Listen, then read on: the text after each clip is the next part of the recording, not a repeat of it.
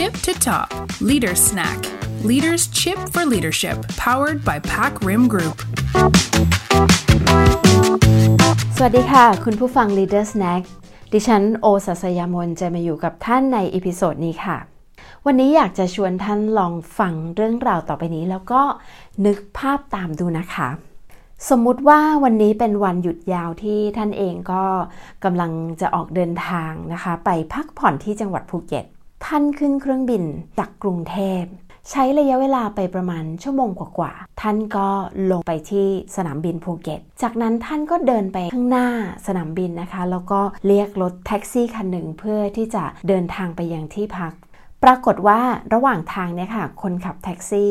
อัธยาศัยดีมากๆนะคะ ชวนท่านคุยแนะนำร้านอาหาร แนะนำที่ท่องเที่ยวที่ใหม่ ๆ ที่เปิดในภูเก็ต ในช่วงที่ผ่านมา ท่านคุยเพลินมากเลยค่ะนะคะ สักพักเดียวท่านก็ไปถึงโรงแรมที่พักแล้วก็เข้าที่พัก โอเค จากเรื่องราวเมื่อสักครู่นะคะ โอไม่แน่ใจค่ะว่ามีท่านไหนบ้างที่นึกภาพตาม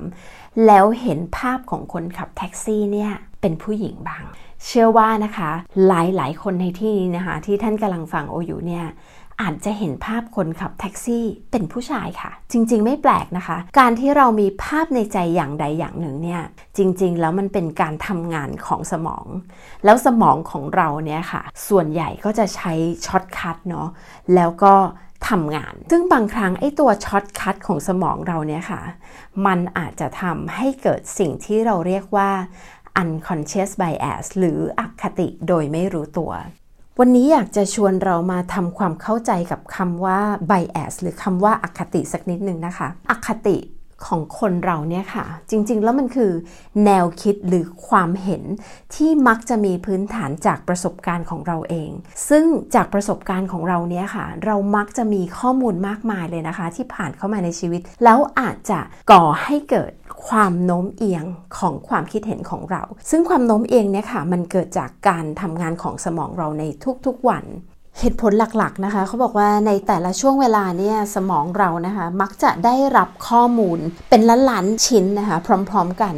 ในขณะที่สมองส่วนหน้าของเราหรือ thinking brain นะคะเขาจะสามารถจัดการข้อมูลเนาะอย่างละเอียดเนี่ยได้เป็น percentage เพียงเล็กน้อยเท่านั้นเองเมื่อเทียบกับข้อมูลทั้งหมดที่เข้ามา ด้วยเหตุผลนี้เนาะเลยทำให้สมองของเราค่ะ มันจำเป็นที่จะต้องสร้างทางลัดหรือ shortcut แล้ว shortcut ที่ว่าเนี่ยก็คือการที่เราเนาะกลับไปใช้ข้อมูลเดิมประสบการณ์เดิม สมมติฐานเดิมๆในการตัดสินใจหรือในการกระทำบางอย่างเนาะในแต่ละวันของเรา สิ่งนี้มันทำให้เกิดอคติโดยที่ไม่รู้ตัว เวลาเราพูดถึง bias เนี่ยนะคะ จริง ๆ มันไม่ได้จำกัดอยู่แค่ว่าจะเป็นเรื่องของเพศนะคะชายหญิงหรือเรื่องของเชื้อชาติ แต่จริงๆเนี่ย bias หรืออคตินะคะจะโดยรู้ตัวหรือโดยไม่รู้ตัวเนี่ยมันอยู่กับเรานะในชีวิตการทำงานหรือชีวิตส่วนตัวในทุกๆวันอยู่แล้ว ยกตัวอย่างเช่นนะคะในเรื่องของเออเวลาเรามองคนที่ต่างกัน เช่นเรื่องของอายุ เรื่องของ generation เรื่องของว่าเขาทำงานแผนกหนึ่งแต่ไม่ได้ทำงานกับอีกแผนกหนึ่งในเรื่องของ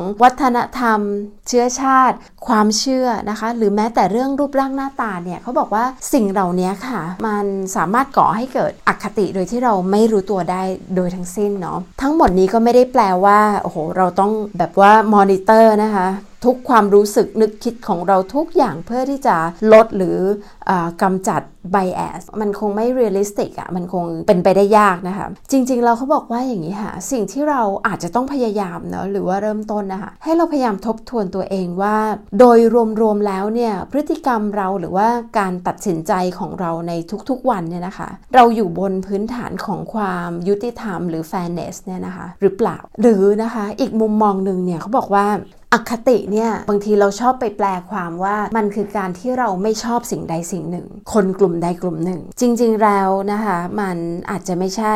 นอกจากนั้นแล้วเนี่ยนะคะ อคติเนี่ยไม่ได้หมายถึงว่าการที่เราไม่ชอบสิ่งใดสิ่งหนึ่ง หรือคนกลุ่มใดกลุ่มหนึ่งนะคะอคติเนี่ยนะคะมักจะหมายรวมถึงการที่เราให้ favor เนาะหรือให้การสนับสนุนกลุ่มบางกลุ่มมากกว่าอีกกลุ่มหนึ่งนะคะหรือสิ่งบางสิ่งมากกว่าอีกสิ่งหนึ่ง โดยกลุ่มที่เรา favor นะหรือให้การสนับสนุนเนี่ยมันมักจะเป็นกลุ่มที่เรารู้สึก belong to หรือเราแบบ มีอะไรที่เหมือนเหมือนกับคนกลุ่มเนี้ยเยอะเนาะดังนั้นนะคะถ้าวันนี้เราอยากจะลองเช็คตัวเองนะคะว่าเอ๊ะเรากำลังใช้อคติโดยที่เราไม่รู้ตัวอยู่หรือเปล่านะให้เราลองตั้งคำถามตัวเองค่ะว่า ใครที่เรามักจะช่วยเหลือหรือให้การสนับสนุนอยู่บ่อยๆ ยกตัวอย่างเช่นนะคะ โอเคย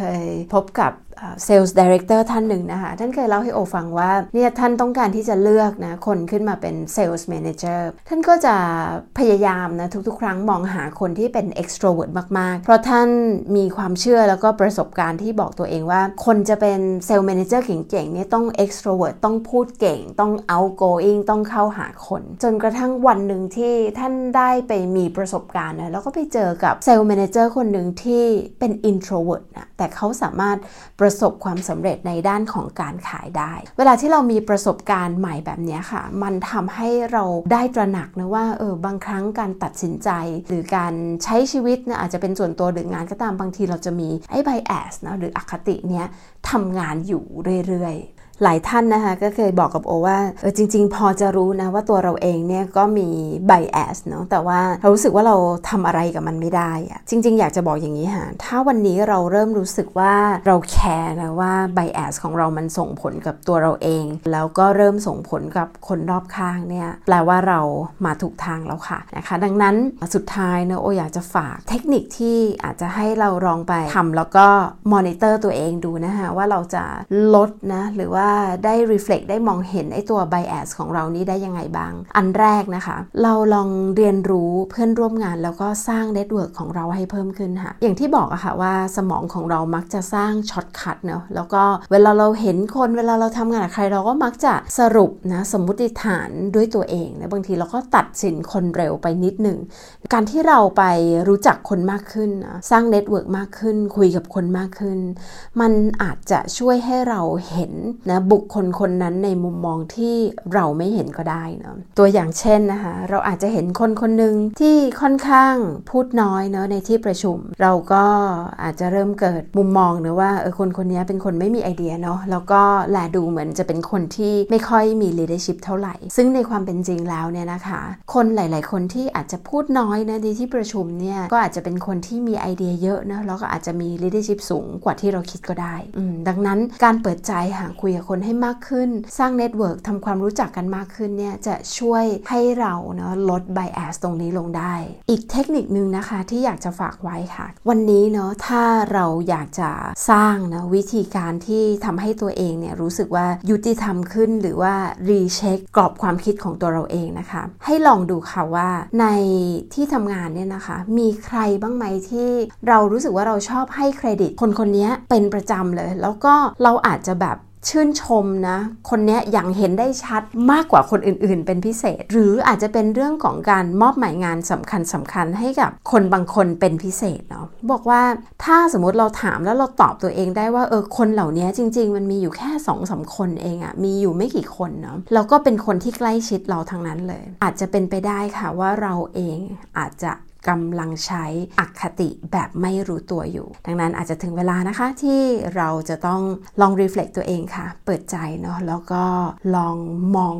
ทุกๆคนนะคะ แบบลดอคติลงบ้าง โอเชื่อว่าจะช่วยให้เราเองแล้วก็คนรอบข้างทำงานได้อย่างมีความสุขแล้วก็มีประสิทธิภาพมากขึ้นนะคะ สำหรับวันนี้นะคะก็ขอขอบพระคุณค่ะ ท่านผู้ฟัง Leader Snack Podcast ทุกท่านที่อยู่กับโอมาใน episode นี้นะคะ แล้วพบกันในครั้งหน้า สวัสดีค่ะ